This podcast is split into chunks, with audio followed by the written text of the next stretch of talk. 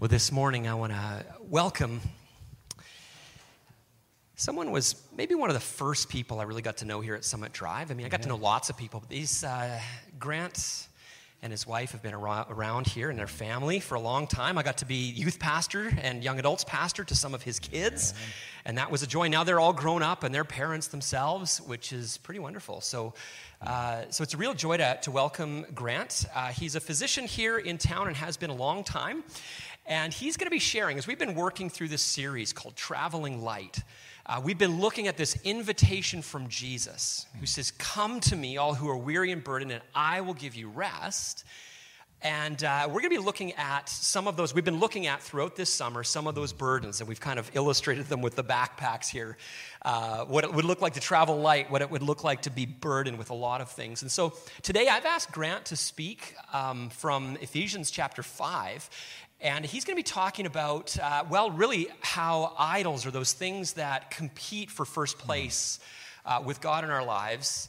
Um, are what often lead us into addictive or compulsive behaviors. And so he's going to speak both from, from the scriptures, but also from his perspective as a physician as well. So, uh, so welcome, Grant, with me. And we open our hearts to what God has had to say through you. Thank yeah. You. Well, good morning, everyone. Uh, really great to be here and uh, yeah, to be diving into this topic. Now, I'm going to try and adjust this up if I can. Mm, maybe that's the wrong. Dave, could you help me get this a little higher? Um, when you reach a certain age, you got to get it just right the right height as the distance. Right I think that's probably good. Yeah. uh, so, we live in an age of influencers and imitators. Uh, stats show that uh, fully 72% of Gen Zers and millennials follow at least one influencer online, sometimes many influencers. And uh, these are people like Cristiano uh, Ronaldo, uh, Taylor Swift, Justin Bieber. Um, they wear the, the best clothes, they live in the most desirable places, and they go to the most exotic places for vacations. And often you can see it all online and hear all about it. Um, they're really kind of the uh, Greek goddesses and gods of our age. And so, uh, as I thought about this, I thought there's also a great burden, though, to following these people, to, to keep up with them, to try and match their style. Um, and here we are looking at Ephesians 5, and Paul is actually asking us to imitate God Himself, a much more lofty goal. So I want to read this passage, first of all, and I've uh, chosen to, to read it from the message paraphrase because there's such passion in this delivery, and I think it, it catches Paul's intentions uh, and, and uh, excitement. So, Ephesians 5, and I'm going to read 1 through 20. Watch what God does, and then you do it. Mostly, what God does is love you keep company with him, and learn a life of love. Observe how Christ loved us. His love was not cautious, but extravagant. He didn't love in order to get something from us, but to give us everything of himself. Love like that. Don't allow love to turn into lust, setting off a downhill slide into sexual promiscuity filthy practices or bullying, greed. Though some tongues love the taste of gospel, those who follow Jesus have better uses for language than that. Don't talk dirty or silly. Rather, uh, that kind of talk doesn't fit your style. Rather, thanksgiving is our dialect. You can be sure that using people or religion or things just for what you can get out of them the usual variations on idolatry will get you nowhere, and certainly nowhere near the kingdom of Christ, the kingdom of God. Don't let yourselves get taken in by religious smooth talk. God gets furious with people who are full of religious sales talk but really want have not, to have nothing to do with Him. Don't even hang around people like that. You groped your way through the murk once, but no longer. You're out in the open now. The bright light of Christ makes you plain. So no more stumbling around. Get on with it the good, the right, the true. These are the actions appropriate for daylight hours. Find out what will please Christ and then do it.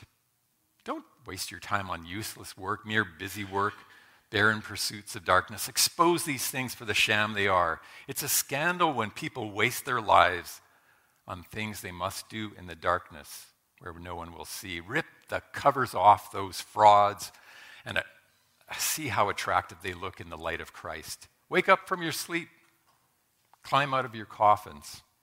Christ will show you the light. So watch your step, use your head, make the most of every chance you get. These are desperate times. Don't live carelessly, unthinkingly. Make sure you understand what the master wants. Don't drink too much wine. That just cheapens your life. Drink the Spirit of God. Huge drafts of Him. Sing hymns instead of drinking songs. Sing from your heart to Christ. Sing praises over everything and excuse, any excuse for a song to God the Father in the name of our Master, Jesus Christ. What a great passage, right? I, I sort of feel like, well, there's a sermon. I could sit down. uh, you know, when I, I talked to a few of my uh, good friends and asked them what their response was to this first uh, uh, verse in Ephesians 5 about imitating God, I, I got some interesting responses. Uh, hmm, wow, imitating God. Uh, I'm going to need a lot of help. Uh, this, this could be very difficult. And will, will that really lighten our load? What a responsibility. So, as I put an outline together, I thought I should try and address some of these things. Number one, can we actually imitate God? Huh. What, secondly, what gets in the way of imitating God? And that's where I'm going to talk about some things, the idols and addictions. And thirdly, does imitating God truly unburden us? So, again, how can we actually imitate God? What gets in the way of imitating God? And finally, uh, what uh, or what or does actually imitating God actually lighten our loads? So that's what I want to look at. So number one, what uh, or how can we actually imitate God? Well, again, I, I love this, this uh, paraphrase because it's such simple, direct language. Watch what God does, and then you go do it. Uh, this is this just direct, direct instruction. And yet, here's the key imitate God as much loved children, and then do what he does. And the first sense of it is that if you just hang around God, that you actually are with him on a regular basis, that his love uh, will, will teach you and form your behavior. Um, my wife Brenda and I had the great privilege of having our, our five grandkids uh, visit over the Canada Day long weekend. Now, their big people came along with them too. Um, but ah, just watching them, uh, they're, they're all, by the way, three and under. So kind of think about a bit of chaos, kind of like a roller derby in diapers. and but the thing I noticed is they're so curious. They're just so watchful of you. And as I watch this uh, VBS uh, things. I just like these kids. What, what a privilege to teach and be around these kids because they're just sponges. And so I observed this again on that weekend. And I, I observed just some beautiful behavior. You know, they're these spontaneous hugs for each other, the grandkids. Um, and they'll just come up to you and just, just hug you, right? Lovely stuff like that. Um, sharing, um, bowing their heads when we pray. But you know, I did notice some other behavior. I don't want to give you the wrong impression. Like, you know, sometimes like raising their voice when they didn't get their demands met, uh, spinning the truth here and there. I, I, I, don't know where they get this stuff. I, well, my point is, though, that they are just so in. By nature, they want to learn and they want to imitate. And this is the context that, that Paul is speaking about. You know, in Ephesians 1 5, we are told that before the foundations of this world were formed, God had you in mind. He settled on you as the focus of his love. He decided to adopt you as his children. He sovereignly chose you, and you can't do anything about his sovereign choice. Nothing you can do can change that. So, plan number one spend time with God, be a sponge, hmm, read God's word. Read it with the wide eyes of a child who is learning. Sing to him, hang out with his other children. As we read this passage a little further, we're given a specific attribute to imitate, namely God's love. We are also given a very clear motivator to follow that example of love. Paul reminds us that Christ loved us and gave himself up for us as a fragrant offering and sacrifice to God. So, excuse me a moment. Think about it. What if we did this on a regular basis, on a day to day basis? We, we just followed that example of love. Even those rather difficult people in our life. Pastor Harry used to call them the irregular people. Any of you have been around a while, you'll remember the irregular people he talked about. So this could be a, you know, a nosy, interfering neighbor, um, maybe a boss who's really mean-spirited, um, even a relative who's prone to gossip and said some hurtful things. You might be thinking, you might be thinking of some specific people right now, and you may be thinking, oh, not them. They, they don't deserve that. They don't deserve that love. Exactly. And neither did I, and neither did you deserve the love of Jesus, the sacrifice of Jesus. And so, this is an interesting thing that those difficult people, they're not actually the object, first and foremost, of our love. Our love is to be a sacrifice and an offering to God. And that, that, that changes things. And you know, Jesus said in Luke 7 that he who is forgiven much loves much. He who perceives that he has not been forgiven much loves little. And so, some of our sins are a little more internal. They're not so easily seen as others. There, it might be smugness, pride, selfishness. And so we can think, ah, I would never do that. Yeah. That doesn't make us very loving. Rather, verse 4 recommends thanksgiving be our dialect. Huh. Zerwick describes thanksgiving as this important component of Paul's thought. It is a basic attitude of a Christian that forces our attention on God, His grace, His desires, rather than our own desires.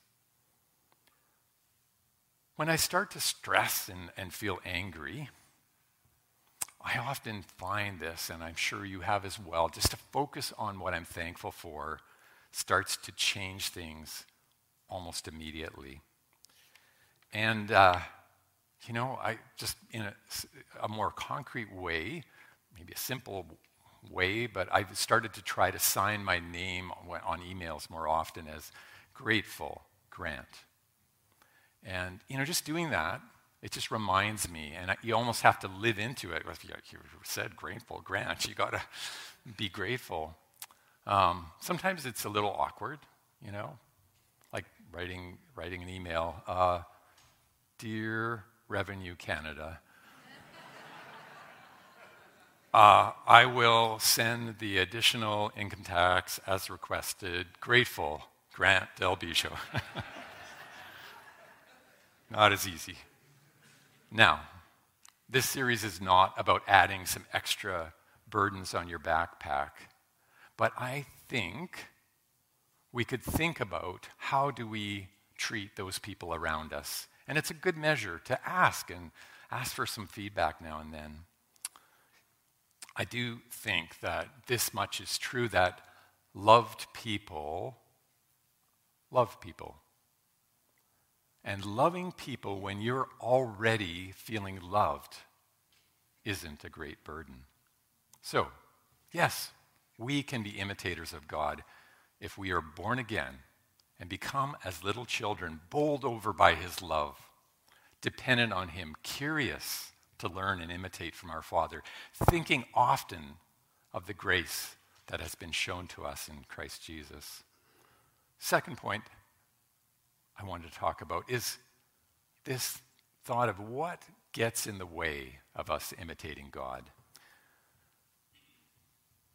Simple answer is we do. we get in the way. We try to make life work. I try to make life work without God. And basically, Paul moves from examples of self sacrifice in the first two verses to examples of self indulgence, idols, bad habits, addictions in the following verses. Now, Ephesus was rather a, a, a, a worldly city, it was a port city. Um, Brenda and I had the privilege of going there on our honeymoon eons ago when we were married, and we went off. And it was, well, obviously, we visited the ruins of Ephesus. It wasn't that long ago that the city was still up. but, but one of the most amazing things about Ephesus was this uh, temple of Artemis. Uh, and Artemis was the uh, Greek goddess of, she was known for her uh, beauty, her vengeance, and her love of the hunt and nighttime. So, this, um, this Artemis, people came from all over, all these paths led to Ephesus so that they could visit it. And he may recall that Paul stirred up quite the hornet's nest, and I think this is described in Acts, where um, basically he started preaching the gospel and saying that uh, gods made from human hands are no gods at all. And of course, the sales of these little statuettes of Artemis started to drop uh, radically, and that caused a lot of trouble. So um, here Paul's reminding us don't, don't make idols of things that are not God. Don't, don't worship things that are not God. Uh, don't, idols are are things that lead us away from God. So Paul sees this destructive behavior in the Ephesians. Um, he, he's talking here as well about sexual talk, of talk of sexual prowess and coarse jesting. And John Stott describes these as the cheapest form of wit. Why take a wonderful, exclusive thing that God created for marriage and take it out into the street? Don't start that descent into treating sex flippantly. It can start a slide into lustful and addictive behavior. I want, uh, addictions start here. And through small steps, they become need. Uh, there's no one recognized definition of addiction, but most definitions uh, share a common core. Addictions are this uh, compulsive searches for a desired object or state of mind and are generally unresponsive to the un- inevitable harmful consequences of those compulsive searches. Most definitions also include how addictions change uh, underlying brain patterns. They actually start to rewire our brain. Men, I want to talk to you for just a moment. Uh, you could start with just that lingering look at a, a woman who's not your wife, or maybe stumbling on to those images online. It may not seem so bad at first, but Paul instructs us to have nothing to do with these things, to avoid even the hint of impurity and greed. He is concerned about Christians falling back into bad habits and moving away from Christ. He calls them for what they are idolaters, because they have found other things to replace God. And he knows that we are all susceptible to it. In fact, in Romans 7 19, he says, For I do not do the good I want, but I do the very evil I do not want. In John 8 34, Jesus reminded us that everyone who sins is a slave to sin. So we know this, this story from the Bible. It tells us that from the fall of Adam, we're all in the same boat. We are all born into sin and rapidly become slaves of sin. And as this, uh, as we realize this part of it, I, I wanted to say again that some sins are very, you know, out in the open. They're external violence towards others, lying, cheating, stealing. But other sins can be those sins of the heart pride, selfishness, coveting. And sins like that, uh, yeah, they're not as easily seen.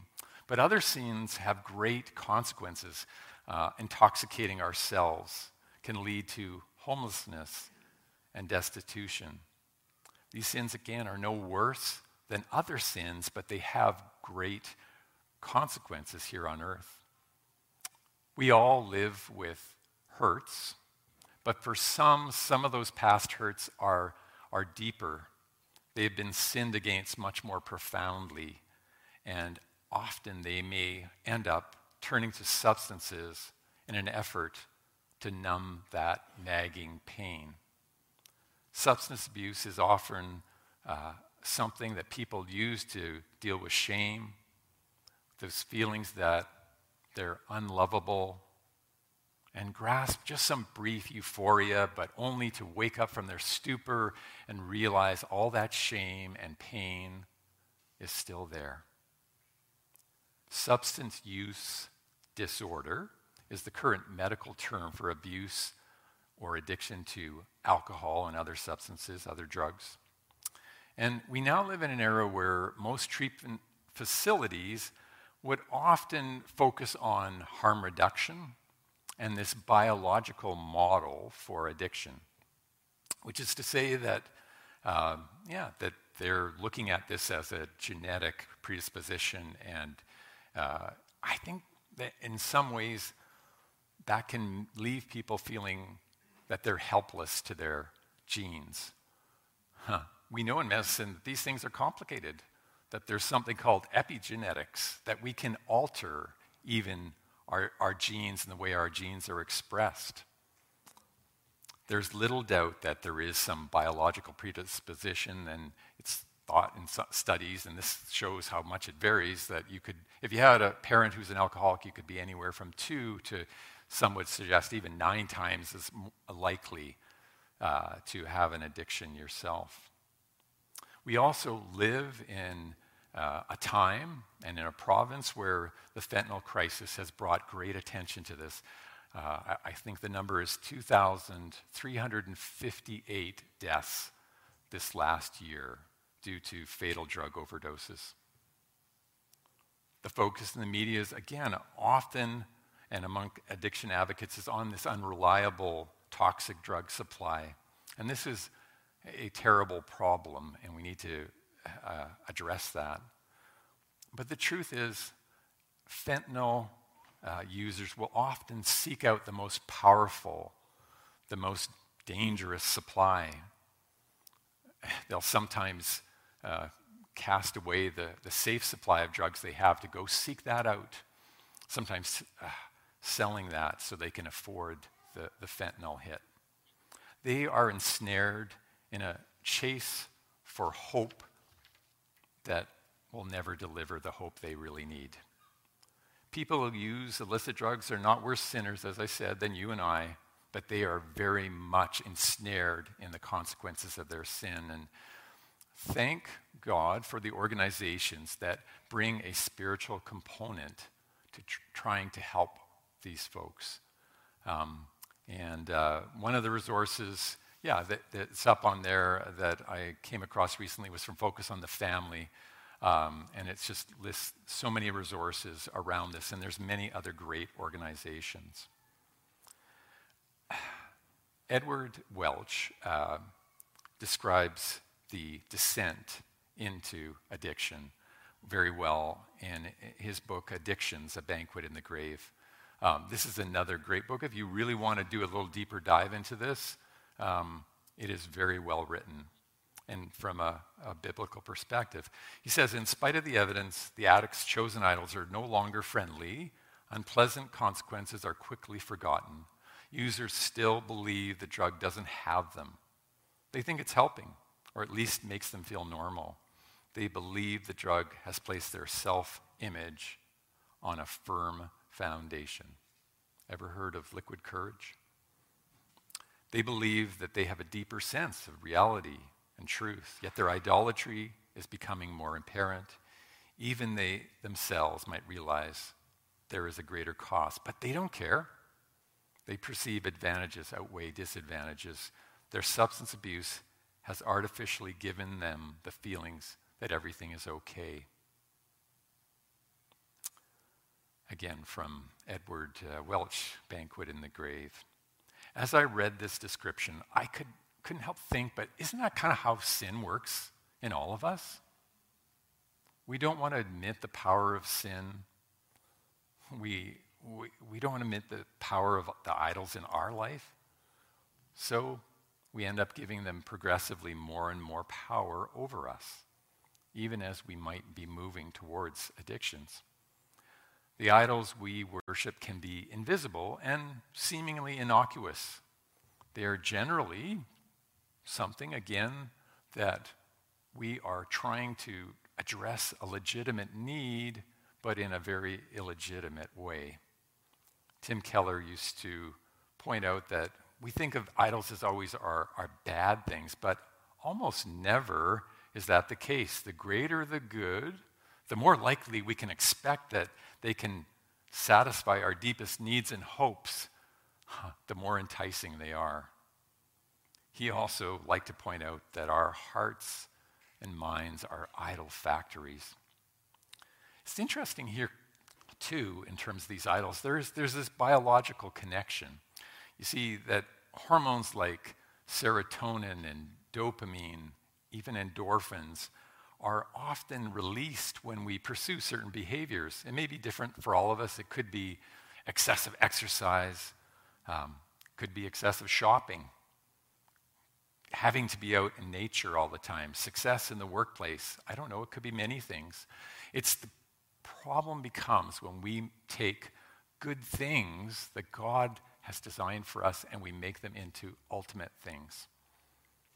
And sure, it can be more destructive things like fentanyl highs, pornography, extramarital affairs. Even in these cases, there's a certain connection to something God designed for good that is distorted into something that holds too much importance. Our body naturally makes endorphins that resemble fentanyl have you ever heard of runner's high? Sex hormones release all sorts of hormone, or, or sex hormones give us this sense of euphoria that's meant to bond us to our spouse. But when we distort these pathways in an attempt to give us what God can only give us, it's when we become idol chasers. And we become increasingly desperate people. So, let me wrap up with this third point. Does imitating God actually lighten our load? Yes, yes, yes, it does. Huh. Some would suggest that trying to keep up with God's standards is certainly a great burden. And Jesus railed at the Pharisees who were trying to load on extra laws and requirements for the people just to make them feel more inferior, more dependent on them. Now, Jesus described quite a list of behaviors in the Beatitudes, but not as a straitjacket, as something we had to always live into before we were accepted, but rather, he said, This is what the kingdom looks like. This is like what the kingdom of God looks like when you feel loved and you're able to start really loving other people. That was Jesus' plan for us. We love because he first loved us, 1 John 4 19. He told us that whoever finds their life will lose it, but whoever loses their life for his sake will find it. And of course, the verse that are, is a key verse for this summer series in, in Romans, or sorry, in uh, Matthew 11. Jesus knew that we needed him. And so he has promised to teach us these unforced rhythms of grace, promised to not lay anything heavy or ill fitting on us, to help us live light and free. Hmm. You want to live that way? I want to live that way. And we're reminded in 1 Corinthians 10:13 that there's no temptation that will come across that isn't common to everyone and that if we are tempted, he will find and provide a way of escape so that we can endure it. There is hope for these things. I, I, I, like the way Martin Luther and Augustine before him described sin as this incurvatus in se, which basically the curve means my life turned in on itself. Hmm. It's sort of like your life for me. That's what it's about. Instead of my life for you. Sin loathes boundaries. It's about me. You might recognize an idol when someone tells you, mm, I think you're getting a little excessive with that and you get really angry inside. They're challenging something you hold maybe a little too dearly. Again, Welch is helpful here. He asks uh, or suggests some questions we can ask ourselves. Maybe ask somebody who's heading down this path Do you remember that sin deceives us so you cannot trust your own thinking sometimes? Do you know that God is good and his gifts are intended to bless? Do you realize, especially since Scripture talks often of self control, that it is possible to get it?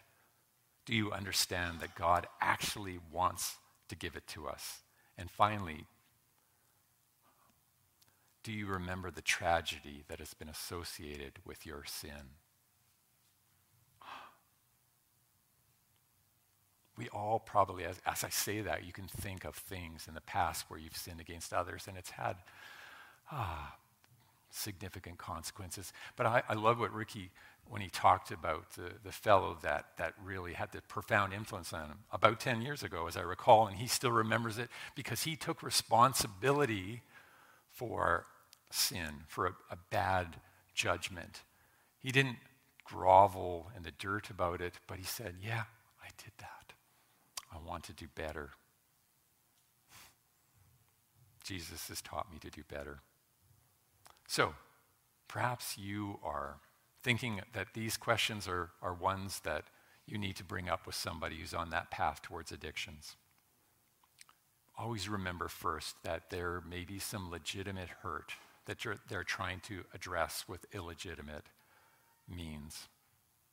Perhaps you yourself maybe need to seek some counseling, some medical attention. Maybe you need to talk to some of the pastoral staff about some of these issues.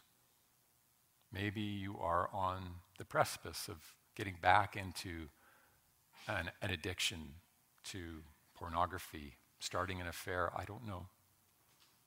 But do business with God. Hmm. Deal with these things, realizing that, that our joy our, our need and desire for joy and connection, they're not bad things. But don't let yourself be smooth talk. Don't smooth talk yourself. I, I, I like what C.S. Lewis says in The Weight of Glory. It would seem that our Lord finds our desires not too strong, but too weak. We are half hearted creatures, fooling about with drink and sex and ambition when infinite joy is offered us, like an ignorant child who wants to go on making mud pies in a slum because he cannot imagine what is meant by the offer of a holiday at sea. We are far too easily pleased. The only fatal error, says John Eldredge, is to pretend that we have found the life we prize, to make the mistake of mistaking the water hole for the sea, to settle for the same old thing. Christopher Fry called such a life the sleep of prisoners. And the most tragic day of all is when we prefer slavery to freedom, to prefer death to life. We must not follow on that path. We must not stay in sleep. The time has come for us to wake, to arise from our slumber. Maybe you've been thinking as I'm saying these things, ah, yep, I've been asleep at the wheel, flirting with disaster. And that's what sin does it deceives us. It's got a heavy, costly, clinging yoke around us. It com- becomes so familiar, though, we start to believe it's the only way we can make life work. Hmm. It is a lie from the pit. It could cost us everything if we do not turn and follow Christ. So, Paul wants to warn us not to drift towards darkness, the idols and sin that destroy. Wake up from your sleep, cr- climb out of your coffins. Christ will show you the light. He tells us, don't get drunk and dull your mind. Rather, be filled with the Holy Spirit. Huh, that will only increase your desire to imitate your Heavenly Father. Sing your heart out to God. Worship your King. That's what you were designed for. And you will be buoyed up by grace.